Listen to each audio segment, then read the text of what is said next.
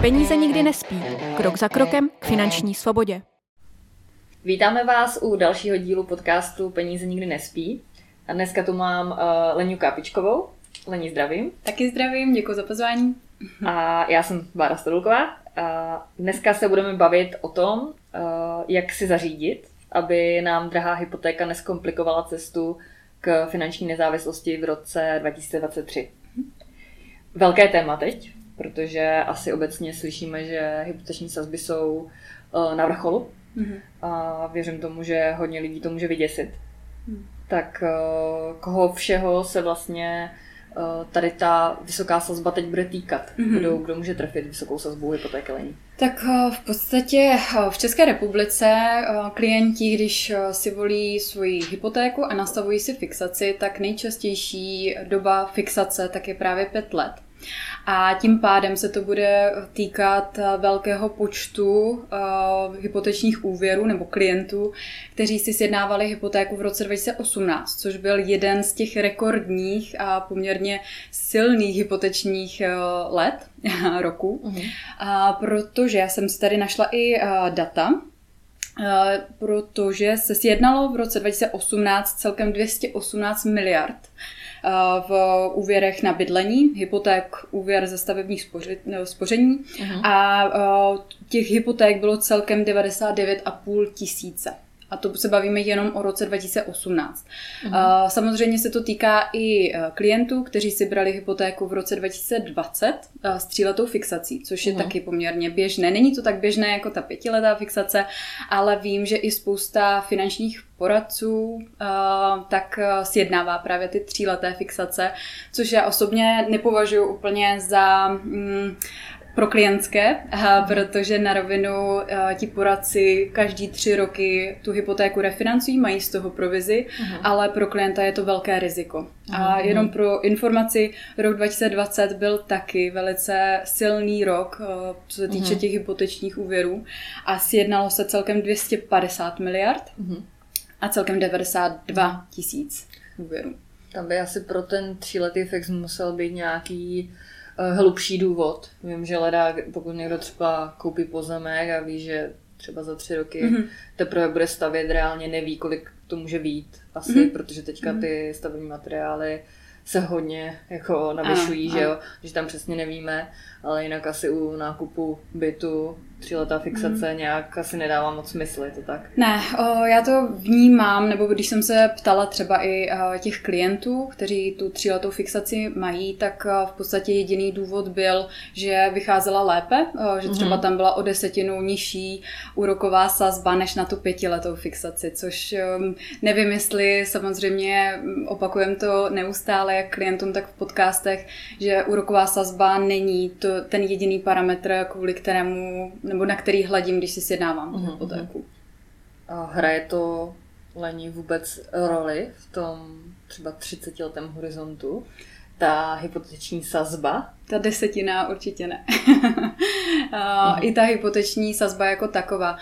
V podstatě, co my děláme a co si myslím, že je správné a zdravé pro toho klienta a jeho rozpočet, tak je nastavit si, jaká splátka je pro moje cashflow udržitelná. A podle toho se volí právě třeba ta fixace a uh, i v průběhu těch 30 let tak se s tou hypotékou pracuje tak, aby uh, ta splátka byla vlastně tak, aby nezatížila vlastně to, uh, to cashflow toho mhm. klienta. Uh-huh. Uh, proč teda jako obecně klienti přemýšlejí nad hypotékou vlastně v horizontu jenom třeba roku, dvou, tří, hmm. teď, teď a tady, proto vlastně teď i ten velký strach z vysokých sazeb. Mm-hmm. Myslím si, že je to z toho důvodu, že žijí právě jenom v tom detailu a je to... Mm, že, že se v podstatě ženou za co nejnižší úrokovou sazbou, ale mm. právě nevidí už ten dlouhodobý horizont, protože uh, lidé samozřejmě chtějí co nejméně přeplatit na hypotéce a um, k mému překvapení tak se stále uh, setkávám uh, s tím názorem, nebo um, jako informací, kterou klienti mají, a to je, že i když třeba se hypotéky zbaví dříve, mm. třeba zaplatí po 10-15 letech, tak oni si myslí, že vlastně to, co je v hypoteční smlouvě jako celková eh, splatná částka, mm. včetně úroku, takže budou muset zaplatit celou, včetně úroku. A to i když prostě mají to nastavené na 30 let, ale zbaví se toho po 15 letech, což samozřejmě tak není. Mm.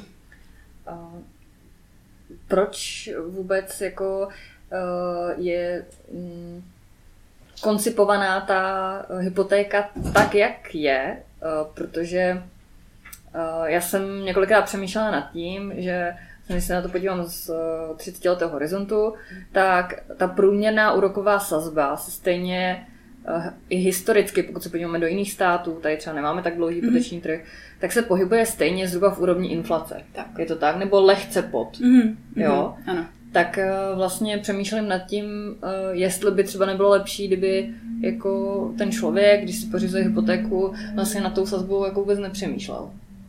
To je ideální případ. Ano. Mm-hmm. Protože pokud to chápu správně, tak vlastně je pro mě výhodnější si tu hypotéku ponechat po celou dobu, mm-hmm. protože mi to kopíruje hodnotu inflace, mm-hmm. pokud se bavím z dlouhodobého hlediska. Mm-hmm. Tak, inflace mi pomáhá čím vyšší je inflace, tím mi více pomáhá, protože se od toho odečítá vlastně ta úroková sazba a v podstatě jsme v mínusu. Takže my si uh, půjčujeme cizí kapitál od banky a můžeme, máme tu možnost, uh, tak si pořizujeme uh, nemovitost mnohonásobně vyšší hodnotě, než kolik my do toho vlastně dáme tou akontací. Uh-huh. Dá se v průběhu e, s tou hypotékou e, nějak e, hýbat, mm-hmm. pokud třeba vyloženě neprodám nemovitost, ale chtěla bych jako si třeba posunout splatnost, nebo bych si chtěla snížit sazbu, je mm-hmm. tohle vůbec možné a za jakých podmínek? Mm-hmm.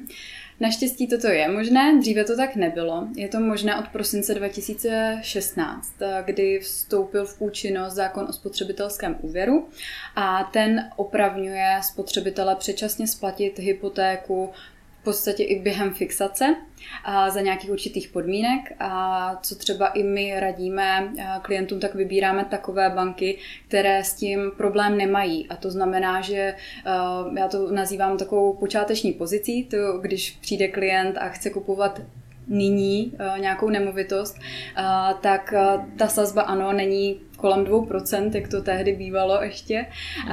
ale je to počáteční pozice a volíme takovou banku, která nám třeba zase za dva, tři roky, kdy ten hypoteční trh zase půjde dolů, tak nám dovolí v rámci té banky snížit sazbu a my si potom volíme, jestli chceme ponechat splatnost anebo ji snížit. Mm. Ehm, co si vzpomínám správně, tak my jsme v podstatě v roce 2020 eh, snižovali hromadně všem klientům sazby ve fixaci mm-hmm. u těch bank, u kterých to šlo. Tak.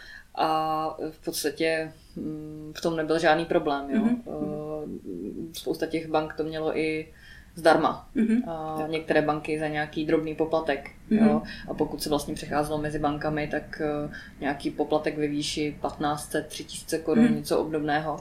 Nic. A uh, ono teda um, jsou na trhu banky, které, u kterých to není tak úplně jednoduché. Mm-hmm. Uh, nicméně uh, co si vzpomínám, tak důsledkem některých článků, kam jsme vlastně my jako společnost dávali rozhovor, třeba do hospodářských novin nebo do deníku N a podobně, tak e, tuším, že ty banky e, jako dostaly pokutu, nebo pokud nedostali, tak je to ještě v jednání. Mm. Že v podstatě nemůžou nepovolit klientovi mm. uh, hýbat se sazbou, pokud vlastně uh, v tu chvíli je na trhu nižší úroková sazba. Tak, ano. My jsme to řešili tehdy i přes finančního arbitra, no, takže mm. my jsme si vlastně v tom roce 2020 vyzkoušeli podstatě všechny banky na trhu, jak na, zareagují na konkurenční nabídku a na hmm. to, eh, když chce jejich klient odejít k jiné mm. lepší bance za lepšími podmínkami a ve většina nám to eh, povolila, ale jsou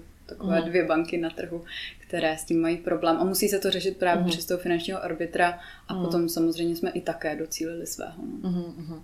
Tam je asi velmi důležité, s kým vlastně o té hypotéce jednáme. Mm protože ne každý toto umí. Mm.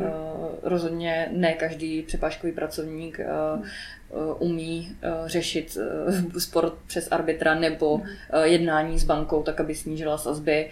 Nám se to ve většině případů tuším povedlo. Mm ale samozřejmě je to o nějaké diskuzi dopředu, nějaké průběžné diskuzi během toho, když se ten, ta hypotéka jako řeší, předělává a tak dál.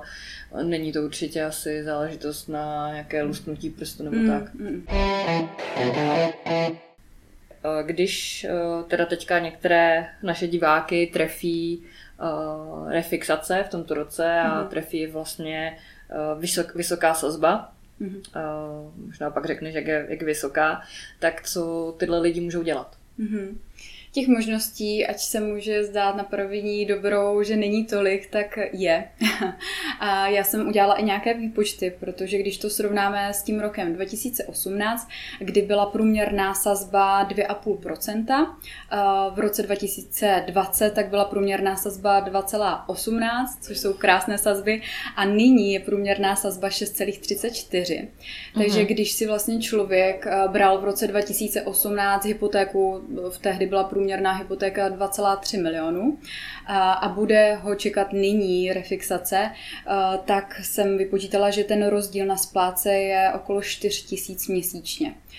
Když budeme počítat ty klienty, kteří si brali hypotéku v roce 2020 s tou tříletou fixací, tak tam je rozdíl ve splátce ještě větší a to nějakých 5 tisíc. Takže Těch možností máme několik, jak jsem uh, říkala. Uh, co my radíme, tak um, pokud uh, by to zatížilo to cashflow, což člověk nepočítá s takovýmto navýšením okolo 5 tisíc a to počítáme na hypotéce 2,3 milionu. Můžou to být i 10, 8 milionové hypotéky, kde samozřejmě to navýšení bude vyšší. Tak um, co konzultujeme, tak je i prodloužení splatnosti.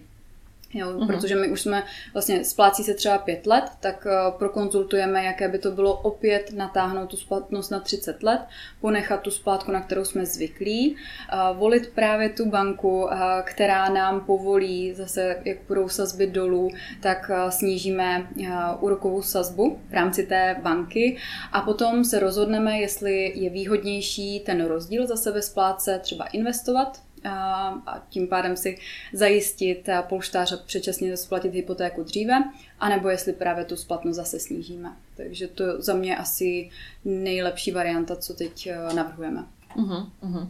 Co by teda měli udělat eh, jako lidé, kteří eh, toto řeší a Eh, dejme tomu, že už mají roku rokoucí eh, hypotéku u některé konkrétní banky a třeba nechtějí přecházet jinam, tak je možné eh, tady tuhle tu stávající hypotéku i konzultovat tady s námi, nebo mm.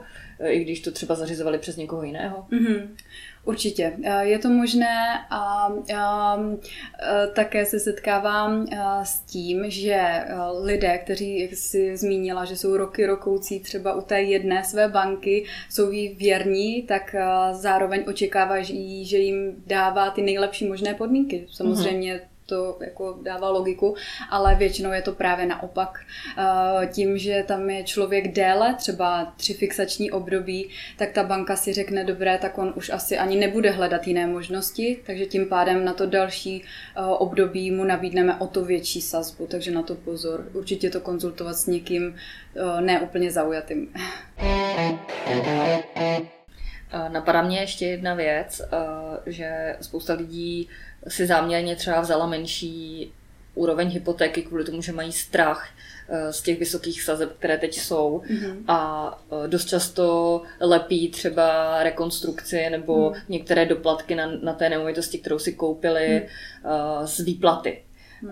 Je tohle to dobré řešení? A co mm. s tím případně?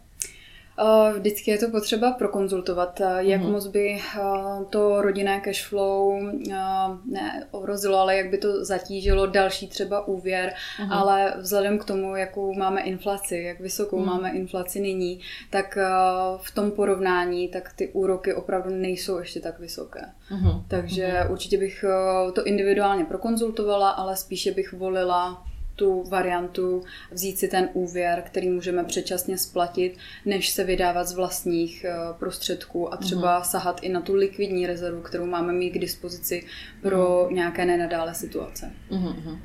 Já jsem se třeba setkala i s tím, že opravdu uh, jsem měla klienta, osobače, řemeslníka mm.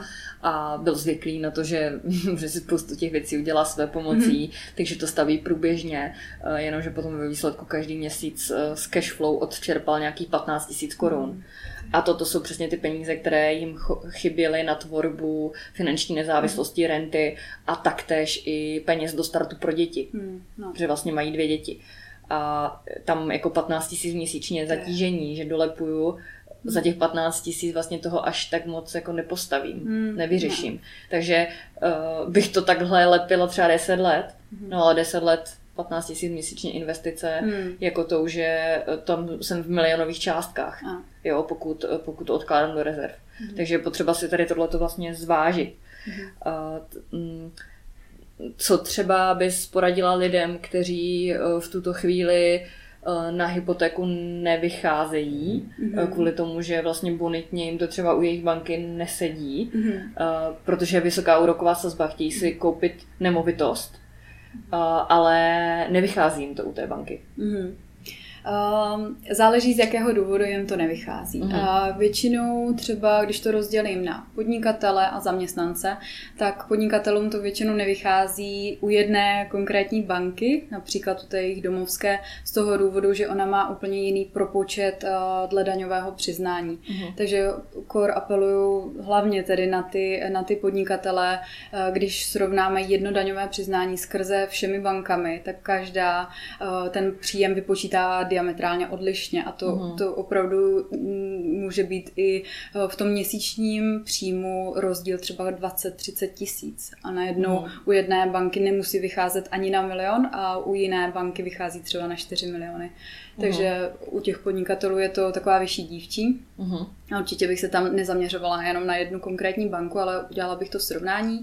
A u zaměstnanců, tak tam také záleží, z jakého důvodu to nevychází. Um, já třeba, co konzultuju teď s klienty, tak uh, oni vždycky uvedou ten hlavní příjem a už je nenapadne, že mají nějaké ještě další příjmy, které vůbec tam nepočítají, jako jsou třeba alimenty, dokonce i dohody um, a takové ty krátkodobé v podstatě příjmy, tak všechno ty banky jsou schopny teď do toho příjmu započíst. Takže eh, tam bych asi začala. Pokud máme nějaké další eh, zdroje příjmu, tak určitě uvádět všechno a najednou klient, který si myslel, že na nic nedosáhne, tak potom dosahuje na ten vysněný byt nebo dům. Uh-huh. Ještě mě napadá jedna věc.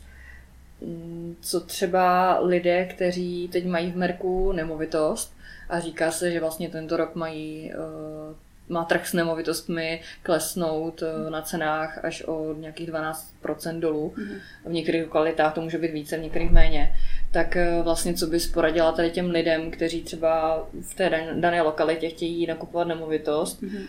ale eh, nejsou si jistí, jako že teď je, jestli jim to bude vycházet a zase na druhou stranu nechtějí propásnout tu příležitost mm-hmm. toho poklesu a toho, že můžou třeba smlouvat o ceně, což je teď mnohem starší. Mm-hmm.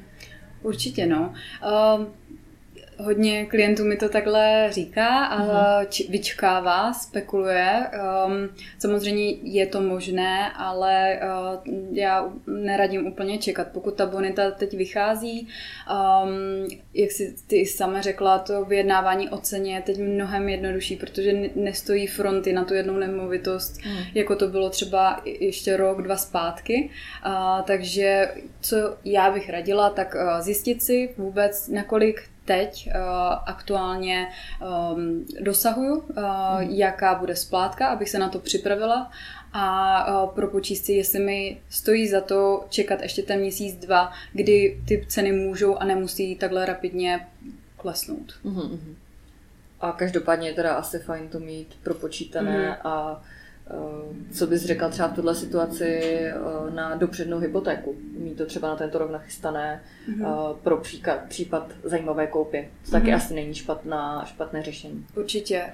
My i vlastně rok zpátky, tak jsme ve velkém sjednávali právě hypotéky dopředu, jenom pro uh, diváky a posluchače, uh, kteří nevědí, co to znamená dopředná hypotéka, tak je to o tom, že uh, se schválí hypotéka za aktuálních podmínek, ale bez nemovitosti. Jo? Mm. Je to přesně pro ty klienty, kteří vědí, že chtějí v horizontu roku, dvou něco kupovat, ještě přesně nevědí, co, mají na to aktuálně bonitu, tuší třeba, že mm. já nevím, za rok, za dva může poklesnout ten příjem, ale teď ho mají, tak si zafixují uh, tu výši hypotéky. Ono potom je to i samozřejmě lepší, když jdou na prohlídky uh, těch realitních kanceláří, těch nemovitostí, tak uh, už mají jedno velké plus a to je financování zařízené. Takže mm. se udělá potom jenom odhad kupní smlouvy a může mm. se čerpat. Takže mm. uh, radím to i teď a samozřejmě radím, jak už jsme předtím říkali, uh, volit takové banky, které když načerpáme tu hypotéku, sazby půjdou dolů celkově na tom mm. trhu,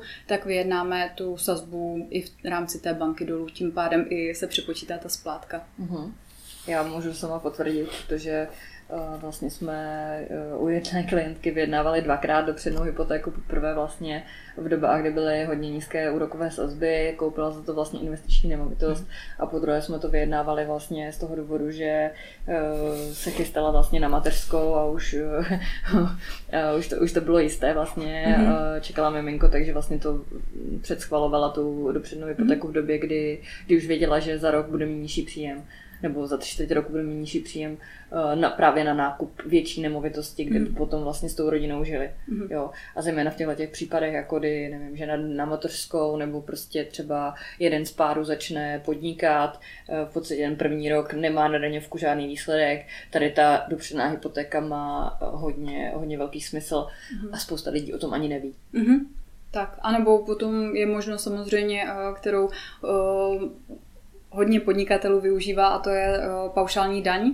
kdy uh-huh. teď třeba nejsou ještě zapsaní, mají to daňové přiznání a poté uh, plánují se uh, si tu paušální daň vlastně zapnout, takže i v ten moment ta dopředná hypotéka vychází dobře. Co by obecně měl mít člověk vyřešené, pokud vůbec jako hm, hypotéku v dnešní době bere nebo refinancuje? Mm-hmm. Tak co je taková také pravidlo pro bezpečné hypotéky? tak eh, bezpečná hypotéka um, znamená taková hypotéka, kdy uh, mám i rezervy. Mám jak likvidní takzvanou rezervu, a někde třeba na spořícím účtu můžu k, k dispo, mám ty prostředky k dispozici v podstatě kdykoliv. Um, tak uh, ta by měla být ve výši zhruba 6 měsíčních příjmů jo, zjednodušeně řečeno. Mm-hmm. Um, a samozřejmě mít ještě další rezervy, uh, které jsou z toho dlouhodobého hlediska, uh, na které nesahám a jsou tam z důvodu právě té finanční nezávislosti a od, od toho, abych se potom v budoucnu měla lépe. A nebo mm-hmm. teoreticky někdo to používá na předčasné splacení hypotéky. Mm-hmm. Mm. Uh, měl být jako člověk do hypotéky bez nějakého efektivního zajištění příjmu? To je řečnická otázka. Jo. No. Samozřejmě, že ne. hmm. uh, myslím si, že hlavně v dnešní době, kdy ty sazby jsou vyšší, je fakt jako extrémně důležité mít ochráněný příjem. Mm-hmm. Jo. Uh, ať už nejenom z důvodu hypotéky, tak ale i z důvodu vůbec jako uh, těch ostatních věcí, protože nás zasahuje hodně inflace. Mm-hmm. Jo, já jenom, že někteří pořád přemýšlí nad tím, že vlastně hypotéku není nutné mít pojištěné. No, jo. to je velké riziko. Hmm, potom ty situace vlastně řešíme, no, kde, ten, kde ten příjem sehnat a protože ono opravdu pracovní schopnost, uh, invaliditu, uh, jakoukoliv takovou situaci, jako to se nedá předpovědět. No. Hmm. Lidé si to nechtějí často připustit, že se něco takového může stát. Většinou ještě to jsou takový ti mladí, um, kteří prostě, že mně se nic nestane. Doteď se mi nic nestalo, tak se mi určitě nic nestane. Um, je lepší, já vždycky říkám, že ta pojistka je proto lepší spaní, uh, kdy vím, že když se něco stane, tak uh, mi ta uh, pojistka dokryje to cash flow a ať už mi ty peníze, vlastně, kdyby to byla invalidita, tak ty peníze mm. mi ta pojišťovna pošle a zase už je na mě, jestli já budu chtít splatit poměrně výhodnou hypotéku, mm. a, a nebo jestli s těmi penězi budu dál pracovat. Mm. Mm. dává nám to svobodu mm. rozhodnutí. Mm. A určitě to je levnější řešení, než vlastně čerpat uh, na spořené peníze, mm-hmm. protože ty mi jinde vydělávají více. Tak. Jo, ono vlastně tohle dost často i lidem rozbijeme představu o tom, že čerpat vlastně z rezerv v případě pojistné události nebo situace je levnější mm. a vůbec to není pravda. Hlavně ne při té současné inflaci. Je daleko levnější zaplatit si efektivní pojistku, mm. protože tam mě stojí 50 korun na den. Ale já pokud jako z 50 korun na den, které odložím do rezerv, jako nic nemám, mm. jo, reálně. Mm. Já potřebuji odkládat daleko větší sumy na to, aby, uh, jako aby z toho mohla žít několik měsíců. Mm. A ty sumy potřebuji ukládat jinam. Potřebuji vlastně tvořit uh, rentu, potřebuji tvořit, tvořit uh, startovnou částku pro děti a podobně. Mm. Jo, takže, takže tak. Mám tady ještě dvě takové současné otázky, aktuální. A jedna je, to zda, eh, když se mi teďka na trhu eh, zjeví eh, nemovitost, kde můžu převzít hypotéku mm-hmm. po někom jiném s nižší sazbou, tak mm-hmm. jestli se to vyplatí, jestli to vůbec jde. Mm-hmm. No a druhá otázka jsou dotované, takzvané dotované hypotéky od developerů. Takže se s ním setkáváme. Tak jestli to můžeš okomentovat oboje. Uh, určitě. Tak uh, já začnu možná uh, tím převzetím té hypotéky. Um, za mě všemi deseti, když mám tu možnost koupit hypotéku a nechat na sebe převzít, nebo že si chci převzít i uh, hypotéku, většinou to jsou třeba fakt sazby kolem 2%, tak uh, propočíst si to. Samozřejmě nic není úplně, tak to ne, nelze paušalizovat. Uh, nicméně často vidím, že tam jsou právě ty výhodné sazby kolem 1,79, 1,89 a uh, jediné úskalí, co v tom vidím, tak je to, že uh, ona si vlastně vezmete ten, uh, roz, nebo ten, to, co zbývá, ta jistina, jenže uh, já musím dofinancovat někde ten zbytek uh, té kupní ceny. Jo? Takže máme třeba pětimilionový uh, byt, zůstatek hypotéky, kterou si na sebe převezmu, tak je třeba milion a, a já musím někde ty 4 miliony uh, najít. A pokud to chci financovat hypotékou, tak musím volit už jenom tu banku, která vlastně už sedí na té nemovitosti. A tam může být teď momentálně třeba nejdražší. Ale já si beru třeba 4 nebo 3 miliony od ní za 7% a ten milion za 1,79. V ten moment si troufám že se to úplně nevyplatí. Takže jak říkám, ne, nedá se nic paušalizovat, nicméně pokud ten zůstatek tam je ještě poměrně velký, nemusím tolik dofinancovávat, uh, určitě bych to zvážila. Uh-huh. A je to možné. Uh-huh. A co se týká té dotované hypotéky uh-huh. od developerů, uh-huh. uh, jak je možné, že se někde setkáme v dnešní době úrokový sazeb 6% a podobně uh-huh. s hypotékou, která uh, hlásá 2,99%. Uh-huh.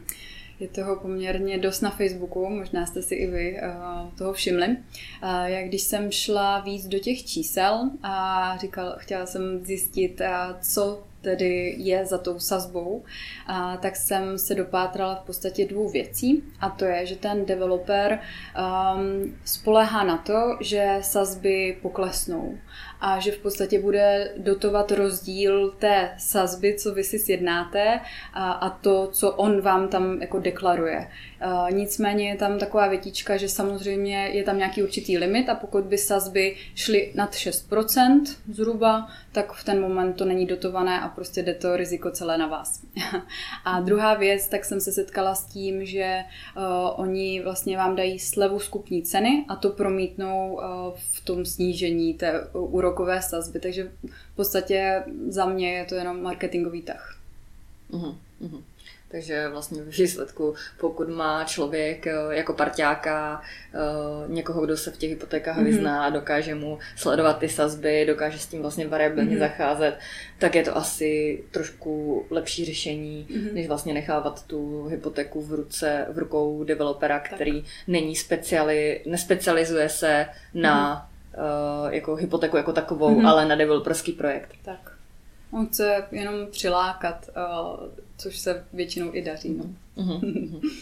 Tak jo, Leni, eh, děkuji moc za zodpovězené všechny otázky a děkujeme i divákům, že se dodívali až sem. Pokud se vám video líbilo, pokud se vám líbily typy, které jsme dneska zmiňovali, tak nám určitě dejte like.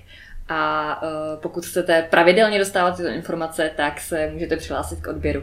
Uh, budu, budu se těšit za 14 dní s dalším dílem Peníze nikdy nespí. Hm. Já ještě jednou děkuji za pozvání a mějte se krásně.